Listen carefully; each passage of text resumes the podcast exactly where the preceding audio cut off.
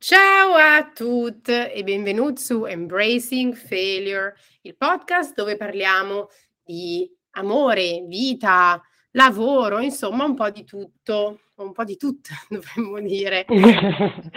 Vero. stiamo oggi? Allora, oggi io sono qui con un ospite speciale che ritorna dopo essere stata richiesta, richiesta, richiesta, ci sono arrivati messaggi, dove è finita, dove sarà mai finita Camilla? Camilla era in Belgio a... Uh, era in Belgio. Camilla era in Belgio. Camilla, vuoi salutare? Sì. Intanto bentornata. Ciao a tutti, grazie per le richieste. Eh, sappiate che anche io richiedo di voi, quindi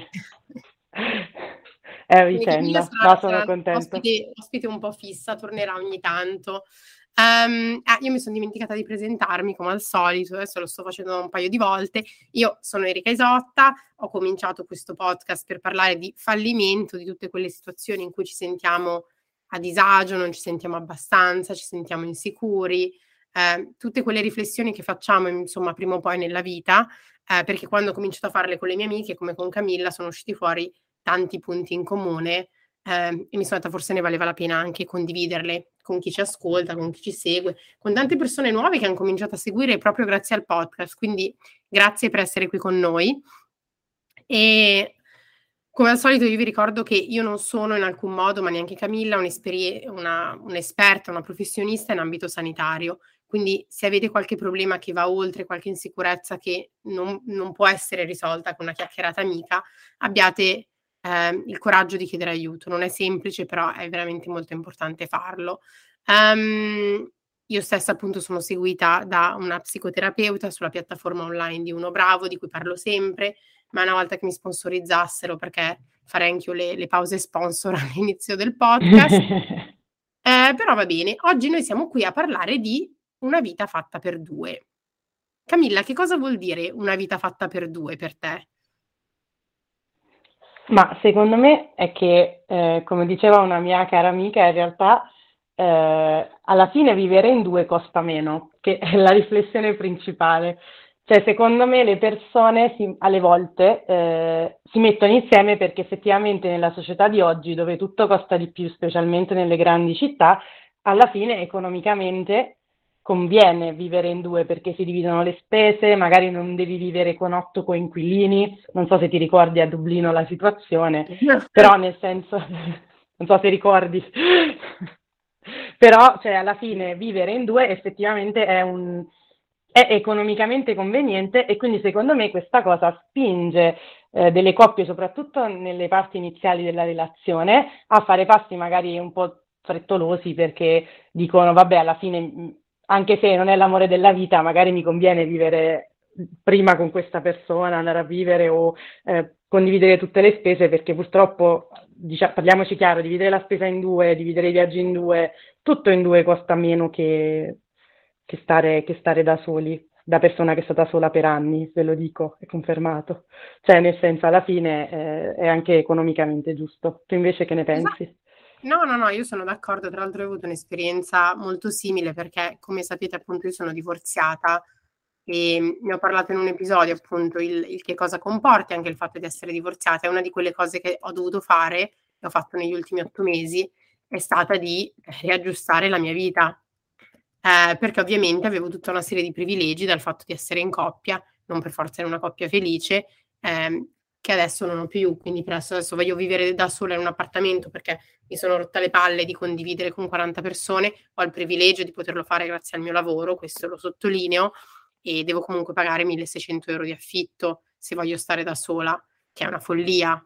E, e mi chiedo sempre, cavolo, come si fa a stare dietro a tutta questa uh, rat race, a continuare a correre come piccoli criceti um, sulla, come si dice, sulla rotella, non so come si dice. sulla rotella, sulla ruota, sì, insomma, sulla... sulla ruota, perché io effettivamente come donna single, io sono veramente felice come donna che vive da sola, mettiamola così. Sono felice, sto bene nel mio spazio. L'unica cosa veramente frustrante per me personalmente è vivere in una società eh, che sembra premiare esclusivamente le coppie.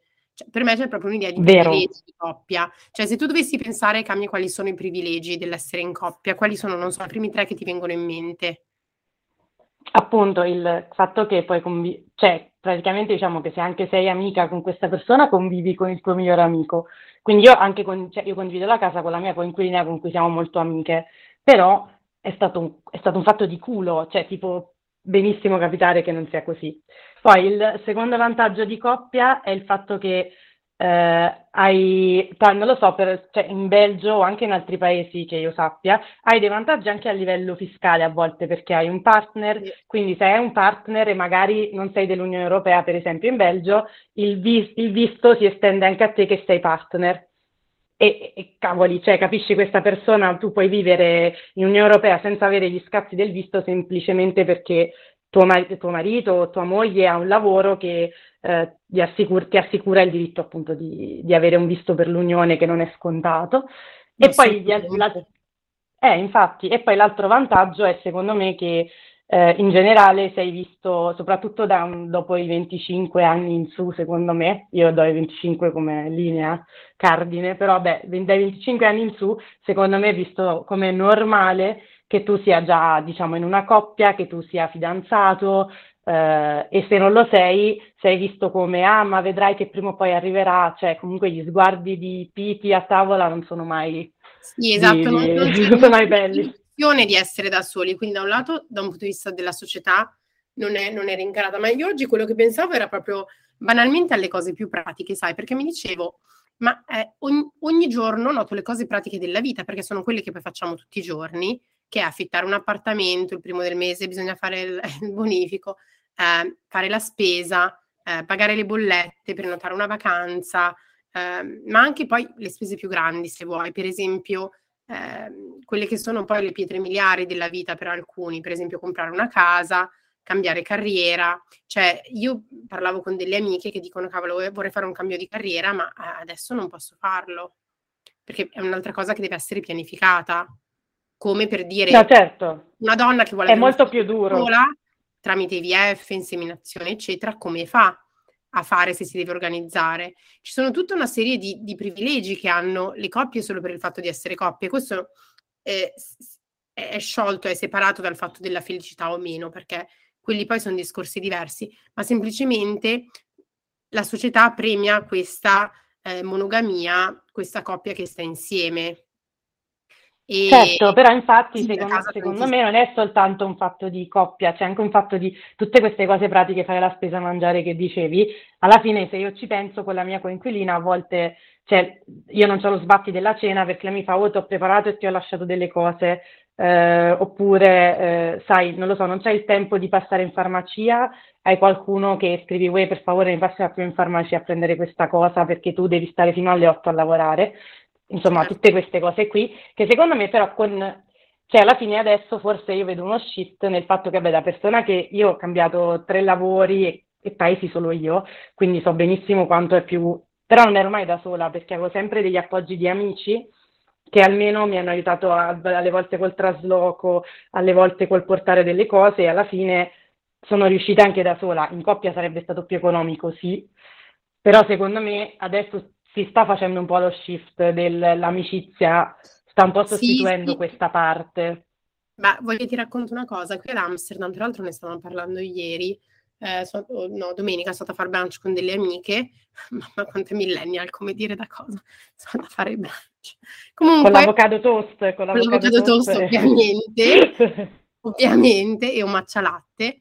Um, certo. Con delle amiche mi dicevano che prende trovare a casa, a casa ad Amsterdam come coinquilini, se io e te andiamo a cercare come coinquiline è impossibile. Se diciamo che siamo una coppia, ce l'affittano, perché se sei, come, se sei tra coinquilini, dicono ah ma uno se ne va, uno se ne va, invece una coppia starà un po' più a lungo, c'è più una, una sorta di progettualità, chiamiamola così. Eh, perché effettivamente, cioè, per me il, il, senso di frustrazione, perché a me su questo discorso, perché ti, ti ho proposto di parlarne? Um, perché stavo guardando per prendere un mutuo per comprare una casa e eh, io due anni fa ho comprato una casa, è stato facilissimo da comprare perché ero sposata, il processo è andato molto velocemente e adesso sembra uh, che le strutture finanziarie, solo perché io non stia più con mio marito, abbiano perso la fiducia in me, nonostante il mio stipendio sia più alto di come era prima.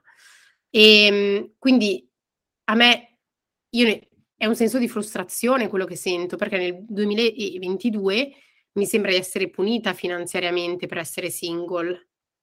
In tutto quello certo, perché devi avere, devi avere, il garante. No, è vero, eh, perché devi avere qualcuno che ti garantisce se tu fallisci e allora è visto come se il marito, cioè che poi è assurdo, sì, sì, perché a me fa morire che le mie relazioni più lunghe sono di amicizia, cioè, e ci tengo a sottolinearlo, che sono quelle che rimangono, però se io andassi a dire, uè, con la mia coinquilina voglio comprare casa, mi riderebbero in faccia, che perché vabbè non è un rapporto sicuro, e invece se fossi con un ragazzo che magari è tossico, che magari è una relazione che facciamo avanti e indietro da dieci anni, non ci penserebbero dieci minuti a darmi, a darmi il mutuo, capito? No, ma sono d'accordissimo perché per me veramente è, eh, è, è assurdo parlarne con delle persone che sono in coppia è difficile perché a volte questo privilegio è proprio un privilegio che non si vede perché io onestamente di tante cose non me ne rendevo conto. Eh, perché banalmente il fatto di dividere l'affitto in due, le spese in due, la spesa, eh, tutto è diviso a metà on- onestamente, perché è vero che forse si consuma un po' di più, però tutto è diviso a metà e ci sono molte più opzioni quando hai due stipendi per poter affittare una casa. E quindi io sono lì a chiedermi ogni volta, ma eh, cosa devo fare? Devo prendere un gruppo di amiche, andare a affittare una casa nel mezzo del nulla e vivere tipo in una comune? Questo è l'unico modo in cui finanziariamente posso um, posso proteggermi?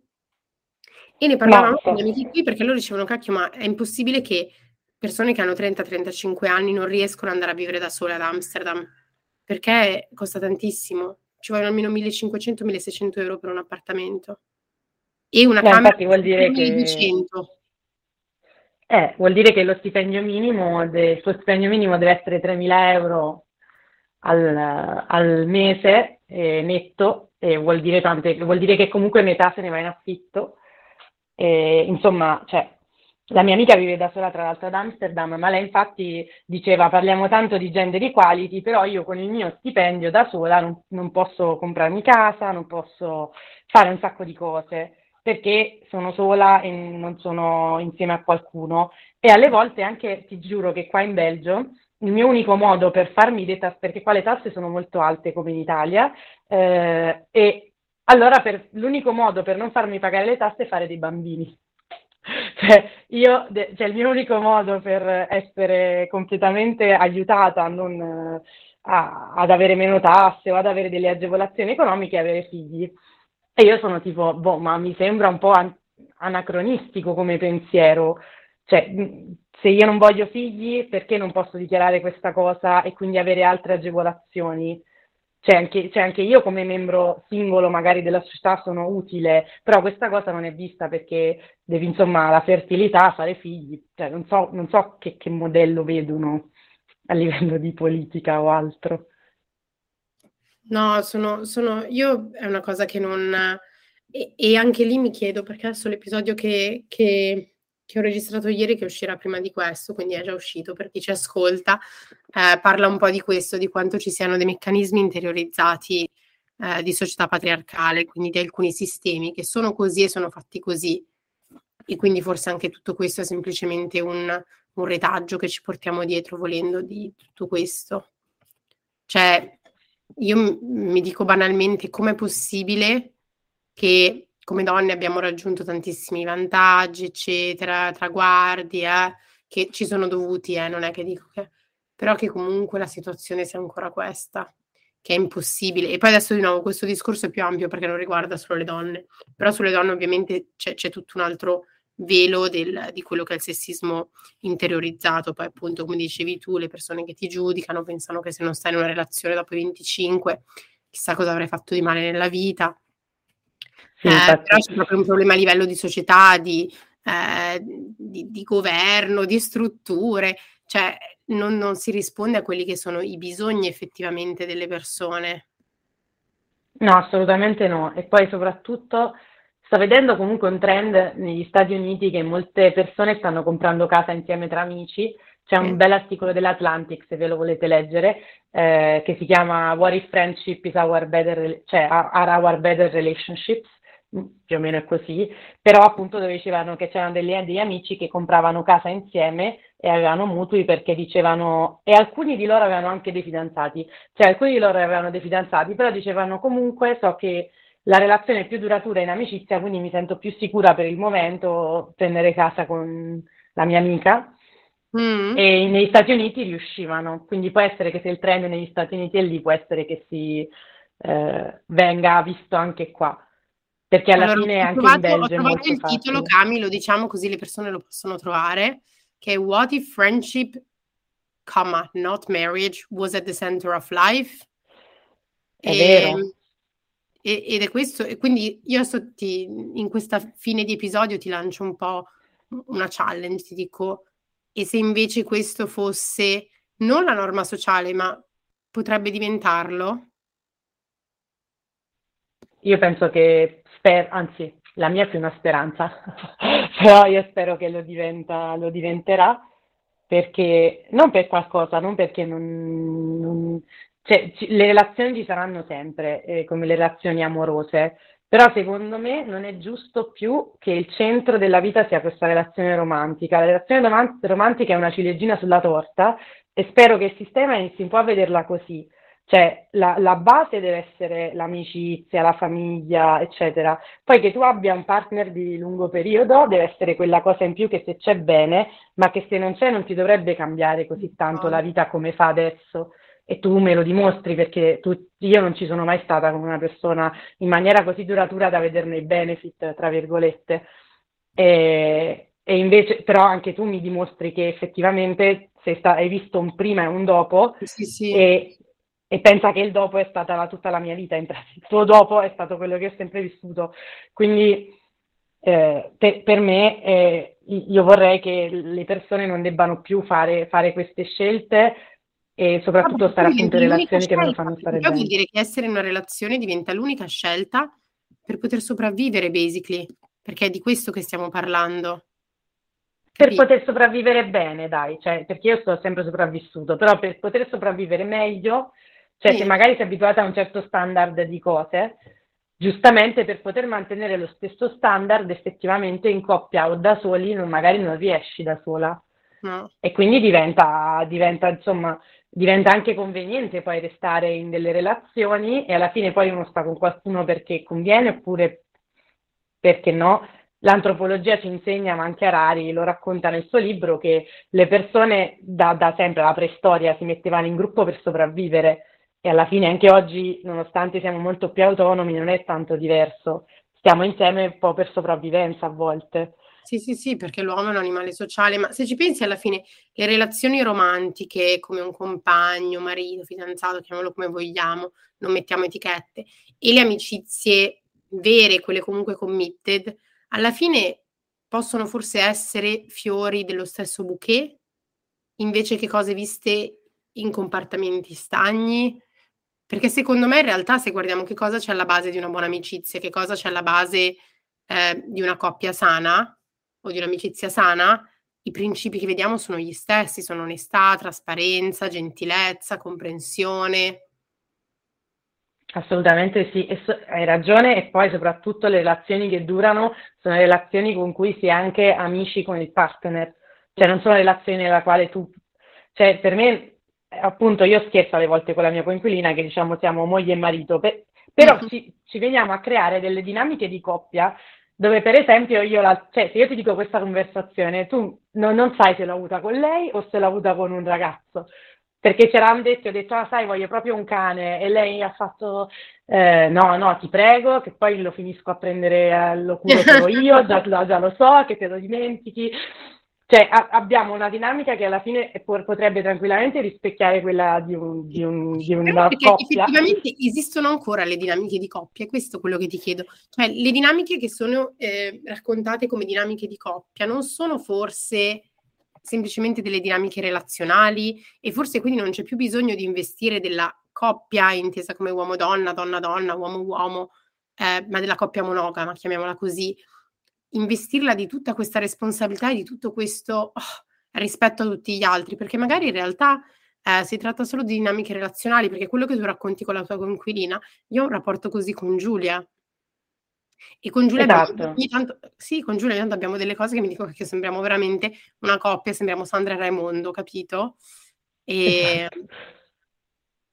Cioè, su quali basi decidiamo che una partnership è reale? Come riconosciamo le relazioni? Se dovessimo passare a dire, ok, partiamo dall'idea che coppia, amicizia, non importa, sono, ci sono relazioni sane e relazioni tossiche in generale.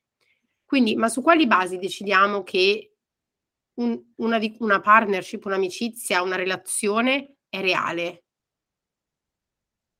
Secondo te? Eh, no, dipende, allora, partnership in senso amoroso o partner, cioè dici no, una relazione che diventa relazione o una relazione di amicizia? Cosa hanno in comune queste, rela- queste relazioni?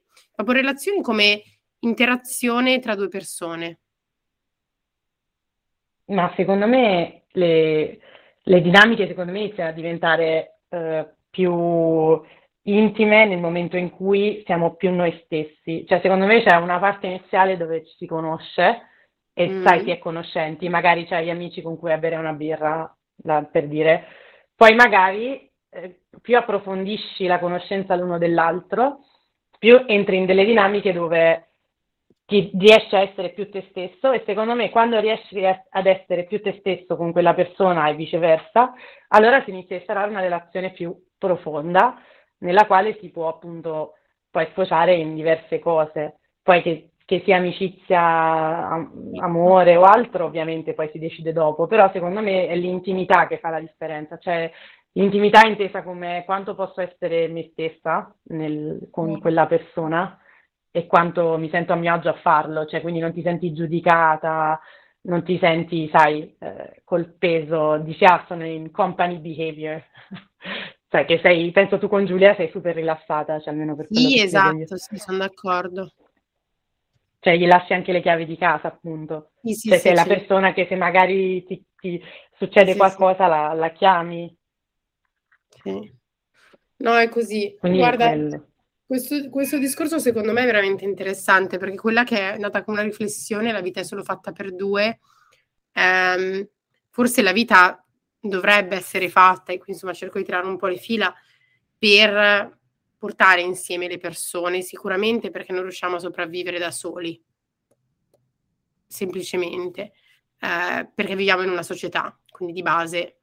Però... Ehm, c'è sicuramente una riflessione interessante che è ci sono ovviamente dei privilegi e dei benefici a, ad avere queste persone intorno, perché penso che se io adesso stessi avendo questa conversazione con una persona che ha zero relazioni intorno a sé, sarebbe una conversazione diversa. Quindi alla fine tutti abbiamo delle persone intorno su cui facciamo affidamento, che poi siano coppia o non coppia così. Il problema è perché non vengono riconosciute allo stesso modo e perché una persona no, viene esatto. utilizzata se ha un certo tipo di relazioni e non altre. O se non esatto.